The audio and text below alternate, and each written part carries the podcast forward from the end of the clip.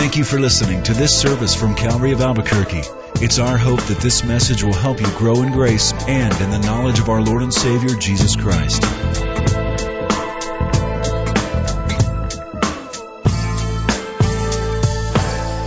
I read something that was quite humorous, but at the end of it, it caused me to make an observation that was quite serious. I'm going to share you the observation, and then I'm going to read this little humorous thing to you. Here's the observation.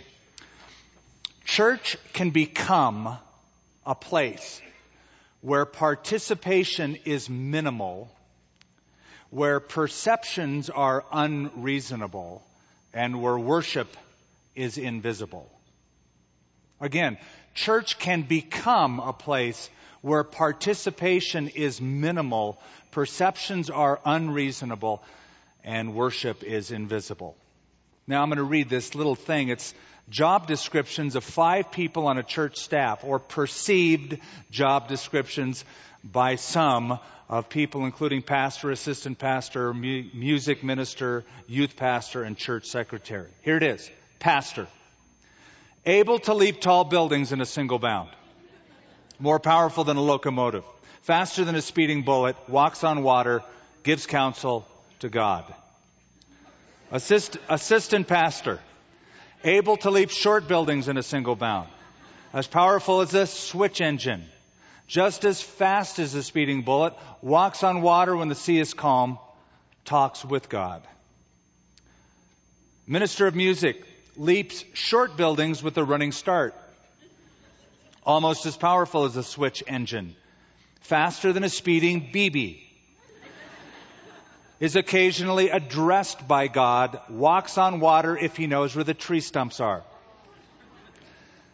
Youth pastor runs into small buildings. recognizes locomotives two out of three times, uses a squirt gun, knows how to use a water fountain, mumbles to himself. Church secretary lifts buildings to walk under them, kicks locomotives off the track, catches speeding bullets in her teeth, and freezes water with a single glance. When God speaks, she says, May I ask who's calling? So you see what I mean? Church can become a place where participation is minimal, perceptions unreasonable, and worship is invisible. Now this is not that kind of a church. That I know. But because that can become the issue, people are asking this question. Church, what good is it? The First study in this series, we sought to briefly answer that by saying, Everyone needs it. It's the place where God's people gather, so we're accountable. It's the place where God's principles are given, so we can grow. It's the place where God's purpose for our life is uncovered. And it's the place where God's presence is found in a very unique way. I received a letter from someone uh, not long ago who doesn't go to church anywhere, used to go to church, but for the last three years he said, I, I don't go to any church, I'm just at home and I read my Bible and he's come to certain conclusions about himself and churches and God and life. And so there's no accountability. Uh, he's not answerable to any person. He's basically turned a personal relationship with Christ into a private relationship with Christ and he, it's the Elijah complex. You know, I'm the only prophet and there's no one else out there who knows anything but me. We all need each other. The second week, we looked at Matthew 16. And Jesus said, I will build my church and the gates of hell will not prevail against it. So Jesus said, I'm starting this thing. I get to name it. That's the church. I built it, I own it, and I will keep it. This morning, the question before us is what in Jesus' own mind should that look like? See, if it's His church, what is that church in His mind and from His thinking, His idea, what's it supposed to be like? A lot of times I'll read literature that church organizations put out, or I'll hear certain leaders from organizations or denominations talk about going back to the New Testament. We're a New Testament church. We want to be like the church in the book of Acts. It's fine, that's good. But it's not far enough back. Because Corinth was a New Testament church. Remember that. You don't want to be like them. No, let's go back further past the book of Acts to the very one who founded the church, Jesus himself. What does he have to say about it? A lot. And it's in a prayer in John 17, the longest recorded prayer of Jesus in the New Testament, where he is praying for his followers and those who will believe in him through the testimony of his followers. So he's praying for the church. So the question I want to ask and attempt to answer this week and next week is what kind of church would Jesus attend? And my answer will be founded firmly in the text itself so that it's not based upon opinion, but upon exactly what Jesus said. What kind of church would Jesus attend? And there's four main characteristics that are found in John 17. Number one, the church that Jesus would attend is one that radiates the glory of God. Number two, the church that Jesus would attend is one that reveals the truth of God. Number three, a church that Jesus would attend is one that rescues the enemies of God. And number four, a church that Jesus would attend is one that rallies over the love of God. Those are the four legs that we will build this prayer upon as we uncover it this week and next week. Let's, let's look at the first this morning. Church that Jesus would attend is one that radiates the glory of God. Look at verse 1 John 17. Jesus spoke these words, lifted up his eyes to heaven, and said, Father, the hour has come. Glorify your Son, that your Son may also glorify you. Down to verse 4. I have glorified you on the earth. I have finished the work which you have given me to do. And now, O Father, glorify me together with yourself with the glory that I had with you before the world was. Go down to verse 9. I pray for them, them being his disciples. I do not pray for the world, but for those whom you have given me, for they are yours. And all mine are yours, and yours are mine, and I am glorified in them. Down to verse 22 and the glory which you gave me, I have given them that they may be one just as we are one. Verse 24, Father, I desire that they also whom you gave me may be with me where I am, that they may behold my glory, which you have given me, for you loved me before the foundation of the world. Eight times in this prayer, eight times that word, glorify or glorified or glory, appears. What does that mean? Because it's, it, it sounds like a very churchy sounding word. It's important to know exactly what it means for this reason. It is the glory of the Father that motivated Jesus' entire life. It's what motivated him every day on his life on this earth. Well, to glory or to glorify or glorified means two things, and both of these senses are found in the text. Number one, God's glory is the visible expression of God. The visible expression of God. It's the unfiltered, turned up to 10, not decaffeinated, full strength expression of the presence of God. It's the outward wow that brings the inward woe if anybody comes in contact with it. It's what Isaiah said. He saw the Lord lifted up, Isaiah 6. I saw the Lord in a vision high and lifted up, and the train of his robe filled the temple, and the angel said, Holy, holy, holy, the whole earth is full of his glory. And Isaiah said, Woe is me. Woe is me. The outward wow that brings the inward woe. It's what Moses wanted, right? When he said, This isn't enough, Lord. I want to see your glory. I want the outward wow. And God had to say, Now, Moses, whoa, hold up here. You can't see my glory. No man can see my face and live. So there's one aspect of the glory of God that is the visible expression of God that we will all one day see. But second, and really more for our purpose this morning, it's the valued attention toward God. Attention toward God. The word doxazo means to focus on, to point attention to, to have a good opinion of, or to make renown. So look at verse 4. I have glorified you on the earth. Look at verse 6. I have manifested your name. I've pointed to you, Father, on every occasion. I, I put you, Father, on center stage, and I pointed the spotlight at you and made you renown. That's what we're to do. That's not only what Jesus did, but Jesus gives that goal to his followers. So, what is to be the primary goal of the church?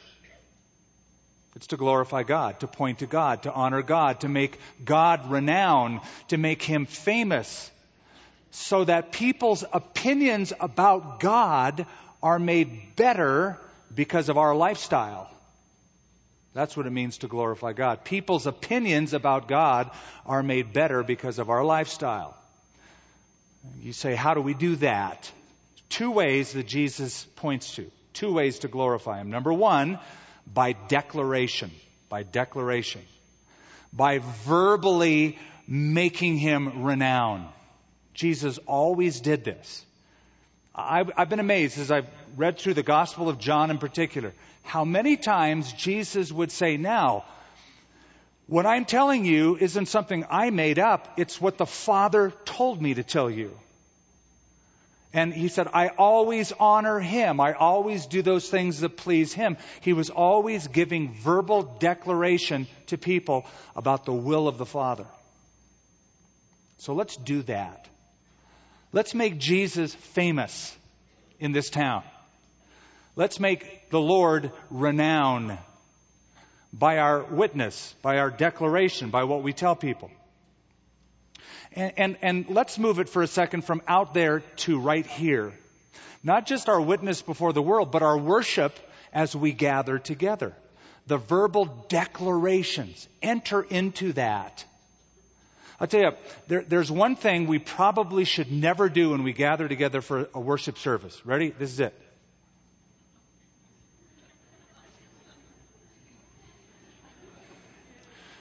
Shout to the Lord.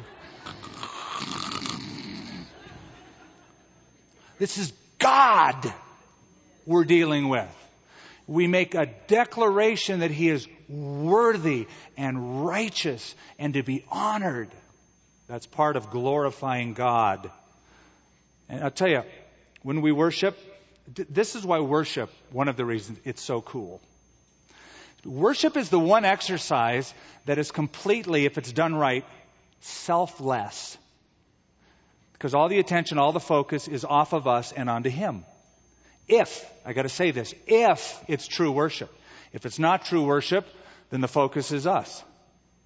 And, and it comes out like, like this. I didn't like that song.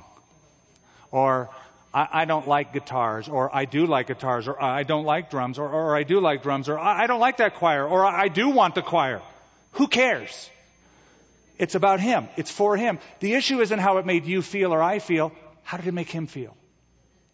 I've always loved the story about President Lyndon Johnson, who had an aide, a special aide in the White House, and the special aide was invited to the White House for supper, and Bill, I forget his last name, Bill was asked to pray for the food. So he did. Bowed his head, quietly was thanking God. As he was praying, and President Lyndon Johnson on the other end of the table couldn't hear him adequately, he interrupted his prayer saying, Speak up, Bill. And Bill, without even looking up, said, I was not addressing you, Mr. President. Hey, that's pretty cool, huh? To say that to the president. You know, I wasn't talking to you. This isn't about you right now. This isn't a press gathering. I'm talking to God. And we remember that when we worship. It's about Him. What did the Lord think of my worship, our worship today, as I declared Him? Back in 1928, uh, Evelyn Underhill wrote this to the Church of England. I'll share one sentence. We are drifting toward a religion which keeps its eye on humanity rather than on deity.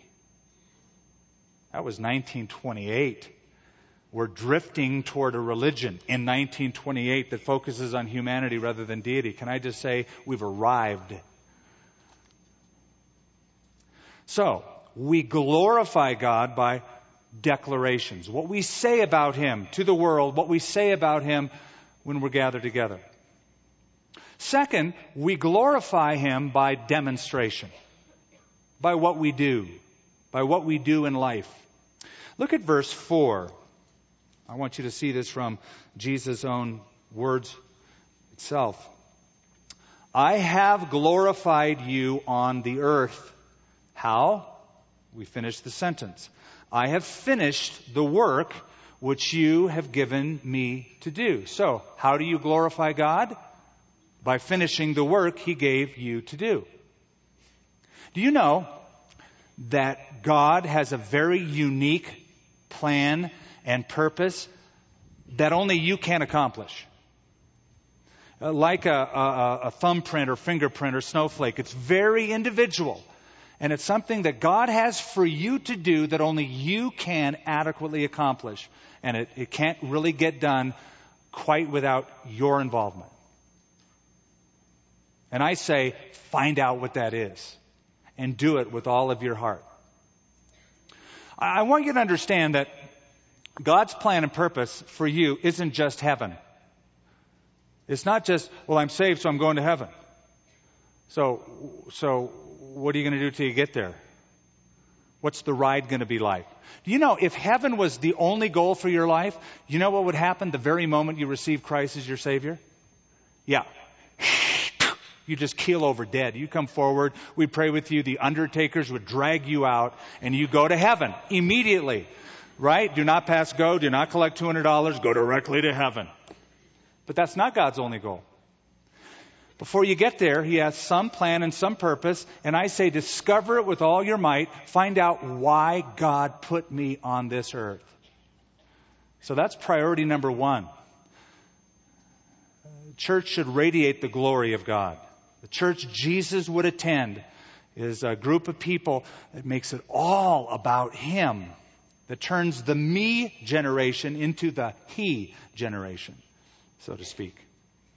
Second, number two, it's one that reveals the truth of God. Look at verse 6. I have manifested your name to the men whom you have given me out of the world. They were yours. You gave them to me, and they have kept your word. And now, now, because they have kept your word, now they have known that all things which you have given me are from you. For I have given to them the words which you have given me, and they have received them, and they have known surely that I came, that I came forth from you and they have believed that you sent me. Now, please don't, don't not understand this. Please see the flow of this. Jesus is saying, You, Father, gave me words of truth that I passed on to them, my followers. They received those words, and they have not only kept them, but they have passed them down. And Jesus will mention that later on as we follow the text through. So, any church Jesus would attend must do the same. And that is regularly speak the Word of God, not the opinions of men. It's noteworthy to me that high on the list of what's important in a, in a church gathering or in gathering together, that's what's uh, on the most important list is the Word of God. I say it's interesting to me because that's not always on many people's most important list in finding a church. What's often on the list is how close is it to where I live and do they have programs for my children, etc., etc. But in many people's view, finding the truth of God preached undiluted, undistorted is not high on the list. It is high on Jesus' list. Why? Because the Word of God is the source of all truth. It's the source of all truth. Look at verse 17. Sanctify them by your truth. Your Word is truth. Now, that explains a lot. It explains why we do what we do. Skip, how come every time I come it's the same? You sing a few songs and you talk and you talk and you keep talking and preaching and opening the Bible. Can't you mix it up and, and have a raffle one day or interpretive dance one day? Just picturing that is frightening, isn't it? There was an article in the Albuquerque Journal some time back. I cut it out. I won't read the article to you, but I just want to read the heading of the article. Ready? Church, a trendy place for singles seeking dates. Man, that puts a whole spin on things. Church, a trendy place for singles seeking dates. Well, Jesus said, go into all nations and make disciples of them, teaching them, teaching them to observe whatever I have commanded you. So here's Jesus anticipating his followers and the church that he will build and the glory of God and the truth of God are high on his list. And that's exactly what we find when we turn to the book of Acts. We find his prayer being answered. Acts chapter 2, verse 42, a text that we're going to uncover in more detail later on. And they gave themselves continually to the apostles' doctrine, breaking of bread, prayer, or fellowship and prayer. Those are the four things they gave themselves to. What was one on the list? Number one on the list? The apostles' doctrine. They gave themselves continually to the apostles' doctrine. Why was that number one on the list? Why doesn't it say, and they gave themselves, number one, to love? Or they gave themselves, number one, to singing? Or they gave themselves, number one, to community improvement? Want to know why? Because they gave themselves to the apostles' doctrine because it's the source of everything else. It's the Bible that teaches us how to love. It's the Bible that teaches us motivation for singing. It's the Bible that teaches us how to get involved and interface with the community. It's the Bible that teaches us how to raise children, attitudes, everything. That is number one on the list of what they practiced as they were glorifying God. That's what they gave themselves to. So, the church that Jesus would attend is one that radiates the glory of God and reveals the truth of God. But I don't want to just stop with that. We'll uncover the next two next week. I want to show you what will happen, what truth produces. Look at verse 13. It produces joy. Jesus continues in his prayer, verse 13, but now I come to you and these things I speak in the world that they, they being the disciples, that's the antecedent, that they may have my joy fulfilled in themselves. I've given them your word, and the world has hated them because they are not of the world, just as I am not of the world. You follow? Jesus gave them truth words from the Father. And having received those words, they became really joyful, even though the world hated them and hassled them. So, so, how can a person have joy in the midst of a world that by and large doesn't love God and doesn't love those who stand up for the truth of God? How do you find joy surrounded by that. How do you, how do you be a joyful person in the midst of a world that's falling apart? Answer the Word, truth. It brings joy. There's basically only two types of people. There's people of the world, and there's people of the Word. And they're very different from one another. People of the world have a sense of happiness from time to time, but it's circumstantial. It might go up, it might go down. Things are good today, I'm happy. Things are bad tomorrow, I'm really bummed out. That's how it works. They're prisoners to their circumstances because the circumstances change like always. But, but people of the Word can have a sense of joy that is the same and sometimes even increasing in the worst of situations because the one their trust is in is in Jesus Christ who's the same yesterday, today, and forever. He never changes. There's a huge difference between just happiness that goes up and down and joy. Joy. What's your joy like? Does joy mark you? Well, if it's rooted in truth, it definitely will. And, and here's why. As we expose ourselves to truth and read the Word, we discover that uh, there's something a lot better than this present world up ahead. That makes us joyful. That's what's, that's what's going to happen after we're gone from here. And in the meantime, we have plenty of promises and resources to sustain us right now till we get there. All of that brings joy.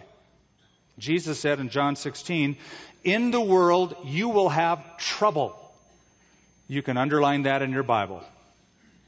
In the world you will have trouble. But take heart, I have overcome the world. You see the difference between person of the world and the person of the Word? The person of the world, they're like a thermometer. They just register what's going on. They go up or down person of the word is like a thermostat. They set it. They set that pace. They set the temperature. It's an ever fixed mark of joy. Let me just brag a little bit about you. One of the things I love so much about you is your joy. You're fanatics. Honestly. You guys are a bunch of fanatics. You get happy about worship. You get happy about Bible study. You clap at a sermon. Maybe you're just happy it's over. I don't know. But you're, you get excited over it. And it's wonderful to see. And I've had guest speakers who come here and go, okay, your church is like the best church to be a guest speaker at. The people are so into the word. They're so excited about it. And you should be. You should be. And you are. Charles Spurgeon said, Our happy God should be worshiped by a happy people. A cheerful people is in keeping with his nature and his acts. You know what's produced that joy in you? The Scripture. Scripture reveals to you God's plan and God's promises and heaven and all of the future and all of the resources till then. And it's produced in you an abiding sense of joy and the outward expression as well. Psalm 119. I'm just going to read a few verses to you. Happy are the people who follow the law of the Lord. Happy are those who obey his decrees and search for him with all their hearts. Make me walk along the path of your commands, for that is where my happiness is found. That's why the joy is there. Interesting, a Tyndale Publishers, a publisher that I worked with for years, put out a poll some years back and published some results. And they found, and I'm quoting, 90% of Bible readers feel at peace all or most of the time, as compared to 58% who read less than once a month. Now that's fascinating. They feel at peace all or most of the time, a much greater percentage. Also, 92% of frequent Bible readers report knowing a clear purpose and meaning for their life, whereas only 69% of infrequent Bible readers report the same. So let me tell you, the church that Jesus would attend is the place where joy producing truth is proclaimed.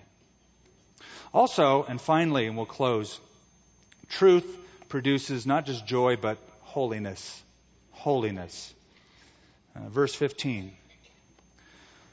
I do not pray that you should take them out of the world, but that you should keep them from the evil one.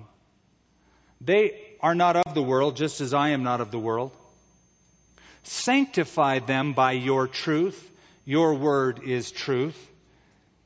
As you sent me into the world, I have sent them into the world. And for their sakes, I sanctify myself, that they also may be sanctified by the truth. Now, there's, a, there's another religious sounding word sanctification, sanctify. It, it, it's a good word. Don't lose that word. It means to be holy, it means to be separate. In particular, to be separate from sin, to be different from. How different are you from the world? Well, if you're a person of the Word, you're very different from the world. Your values are different. So here's the gist of what Jesus is praying to his Father here. Father, the world is deceptive, it's powerfully evil, but you can purify them through your word. How does that work? How does it work? Well, here's how it works. When we expose ourselves to truth, something happens. Now, you'll track as, as, soon as I describe what happens. Sometimes you read it, and it's so comforting. You read a promise, and you go, Oh, I needed that so much right now in my life. That's so comforting to me. Other times you read it, and it doesn't comfort you it confronts you. And you go, ooh, I don't like that. I'm not going to, I'm not going to underline that verse. No. I'm not going to memorize that verse. Uh, that's real personal, that verse. Sometimes it comforts, sometimes it confronts, or as one person put it, sometimes the Bible will comfort the afflicted, and other times it will afflict the comfortable. We know what that's like. You know, I've even had people, I kid you not, at least five, maybe seven times in my years as a preacher, teacher, people have come up to me accusing me of following them through the week. Or of receiving a phone call from their wife or husband or somebody who told me about them and I'm directing my sermon at them that day. And I will say, with all due respect, sir or ma'am, I don't even know you, let alone have the time to follow you through the week what is happening? The truth is cutting, confronting, working. It's what Hebrews 4 describes. The Word of God is living. It's powerful. It's sharper than any two-edged sword, piercing even to the division of soul and spirit, joints and marrow, and is a discerner of the thoughts and the intents of the heart. Now, can I just say, I believe that every good sermon should do that. I believe every good sermon should, at some point, cut and confront. Not for the sake of cutting, not for the sake of pain, not just for the sake of inducing guilt, but to cut away those things which are displeasing to the Lord. That's why Paul said to young Timothy, a man just starting in the ministry, Timothy, preach the word of God. Be persistent whether the time is favorable or not. Patiently correct rebuke and encourage your people with good teaching. Get the balance there encouragement, rebuking, admonishment, all together. Now, can I just, before we close, say, let that happen. Let that happen. Don't be the kind of listener who says, I only like it when the sermons make me feel really good about myself. That's shallow. You can get that in a good movie let God, through the Holy Spirit, have His way. So even if it's like, oh man, ah, let it happen. Let it happen. Let Him cut. Let Him cleanse. Jesus said to His disciples, now you are clean. And it means katharizo, to cut away and cleanse. Now you are clean through the word which I have spoken to you. So, in conclusion, a church that Jesus would attend is one where God is glorified by declaration, by praise, where it's about Him, more than anything else. And also one in which the congregation responds to the truth by a holy lifestyle. Glory and truth. I read an article that made me very sad. As I tell you, you'll, you'll understand why. True story. Couple in, I think, Boston, if I remember correctly, had a little baby, invited friends over for a christening party for their child. The baby was placed on the bed in the guest room. And it was a flurry of activity as their friends came and they walked in the guest room and threw their coat on the bed, not recognizing the baby was there and then another coat, and then another coat, and another coat, and a pile of coats, and the baby died. And I think it was the Boston newspaper the next day that told about the baby that was smothered to death at his own party. I sometimes think that God is smothered at his own party. I sometimes think that some want to make a big party about everything but God in his glory. And so, two things to walk away with, two charges this morning. Number one, learn to glorify God. Learn to glorify God. When we gather together and we're engaging in worship, if it's worship, engage. Engage. Fully engage. Fully declare. And then go out and make him famous. Declare him out there. And second, let the Word of God produce in you the kind of real joy, better than the superficial happiness of the world that goes up and down, true abiding joy, even in the worst of times, and let it do its work of comforting and confronting. Heavenly Father, as we close this morning, really hanging with, without finishing the last two points that we'll cover next week. We've had enough to digest for this week. To understand that the purpose of your calling us out of the world and placing us together as a group of called out ones, the church, is to give glory to the Father, to make him famous, to let the name of Jesus Christ, his Son, be more famous and renowned by our declaration and by our demonstration. And to let the truth, the Word of God, have its way in us that produces real joy and a real sense of separation from sin. Make us a holy people, one that you're pleased with. In Jesus' name, amen. Thank you for listening to this service from Calvary of Albuquerque. If you would like more information about what you've heard in this message or about Calvary of Albuquerque, please visit our website at www.calvaryabq.org. If you have made a decision to follow Christ or would like someone to pray for you, please leave a message with our prayer watch line at 505 344 3658. Thank you and God bless.